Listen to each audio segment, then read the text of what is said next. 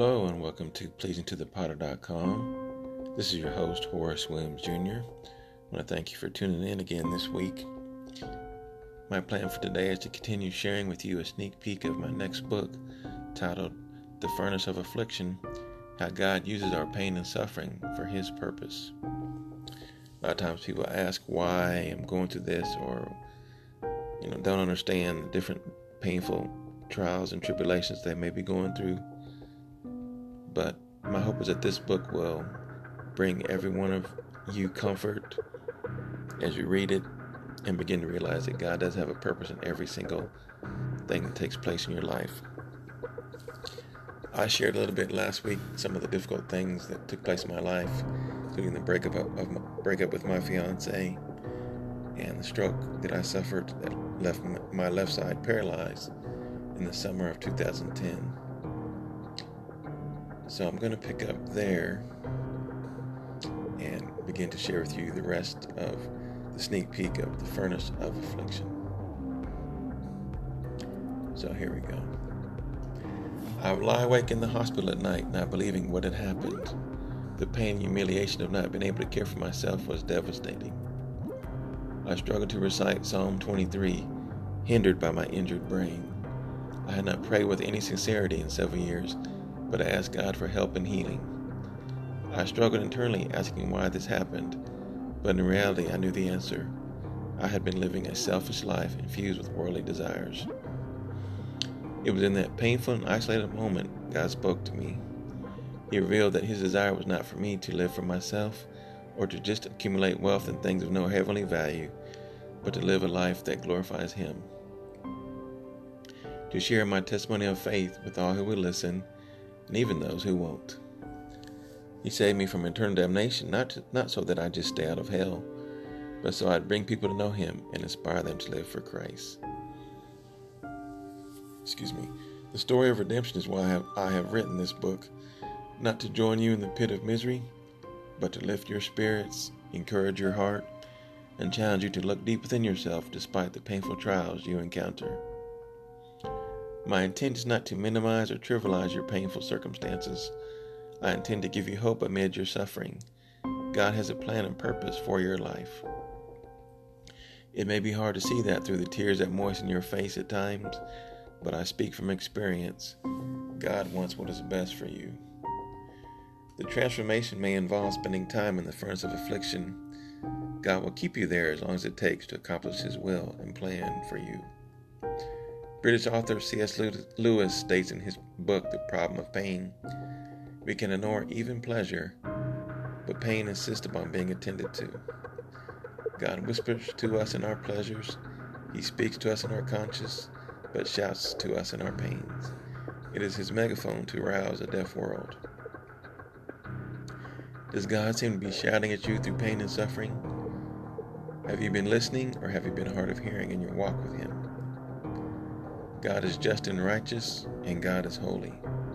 Thankfully, He is compassionate as well. His desire is not to do you harm, but to conform you to His image. One of my favorite passages of Scripture, which I committed to memory during my spiritual transformation, is found in Romans eight twenty-eight. And it reads, God causes all things to work together for good, for those who love God, to those who are called according to His purpose. However, the verses that follow this scripture are often forgotten or ignored. Listen to these verses and commit them to memory. For whom He foreknew, He also predestined to become conformed to the image of His Son, so that He would be the firstborn among many brethren. And these whom He predestined, He also called. And these whom He called, He also justified. And these whom He justified, He also glorified. What shall we say then? If God is for us, who can be against us? From the moment you accepted Jesus Christ as your Lord and Savior, you were justified by God through the blood of Jesus Christ and that alone. However, that does not exempt you from experiencing time in the furnace of affliction.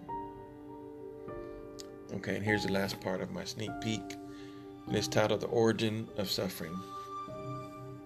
Suffering. Before I explain how God uses your pain for His purpose, I want to explore the word suffering. What does it mean to you?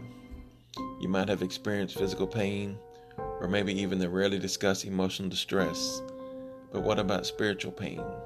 The internal conflict between you and God as your transforming heart battles to live for Christ.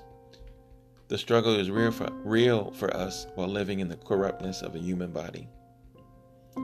Our sinful nature is a result of what took place in the Garden of Eden. From the moment Adam and Eve disobeyed God and ate from the tree of the knowledge of good and evil, they became separated from God. The Bible describes what happened when Adam and Eve ate fruit from the tree. In Genesis three eight, they heard the sound of the Lord God walking in the garden in the cool of the day, and the man and his wife hid themselves from the presence of the Lord God among the trees of the garden. While taking turns in the blame game, Adam blamed the woman and God, and Eve blamed the serpent, who was Satan. God put an end to the blaming and cursed everyone involved. What took place in the Garden of Eden was the origin of suffering. To the woman he said, "I will greatly multiply your pain in childbirth. In pain you will bring forth children, yet your desire will be for your husband, and he will rule over you." Then to Adam he said, "Because you have listened to the voice of your wife, and have eaten from the tree which I commanded you, saying you should not eat from it, cursed is the ground because of you. In toil you will eat of it all the days of your life. But with thorns and thistles it shall grow for you, grow for you, and you will eat the plants of the field. By the sweat of your face you will eat bread, till you return to the ground, because from it you were taken, for you are dust, and to dust you shall return." Despite what took place in the garden, God still desires to have an intimate relationship with us. That is why he sent his son Jesus to die on the cross for our sins. His perfect sacrifice gives us the opportunity to fellowship with him. God sometimes uses pain to help us achieve that int- intimacy. He also uses pain and suffering, our time in the furnace of affliction, to do the following: divulge sin in our lives, develop our faith, destroy our self-reliance, deepen our commitment to him, display his unconditional love, determine our path in life, and demonstrate his grace. We will discuss each of the each of God's purposes in this book. Know that pain is not meant to destroy us, but to develop us. God wants to use us for his glory. However, to be suitable vessels for him, we must spend time being transformed via the furnace of affliction. Not only that, but we, rejo- we rejoice in our sufferings, knowing that suffering produces endurance, and endurance produces character, and character produces hope. And hope does not put us to shame, because God's love has been poured into our hearts through the Holy Spirit who has been given to us. That's found in Romans five, chapters three, verses three through five. It is my prayer that as you read this book, you will take time to honestly evaluate your times of pain and anguish, and be filled with hope as you begin to understand God's intent for your life. Join me and we'll walk through this journey of pain and suffering together. So that concludes the audio version of my sneak peek of my next book, The Furnace of Affliction, How God Uses Our Pain and Suffering for His Purpose. If you'd like to receive a hard copy of this sneak peek, you can visit my website, Pleasing To The Potter dot com, and click on the tab Furnace of Affliction, and you'll have access to this sneak peek. I hope you have enjoyed this reading today, and that you will come back and tune in next week, and I'll share whatever God has put in my heart. Have a fantastic week, and may God bless you and yours in all your endeavors. Take care.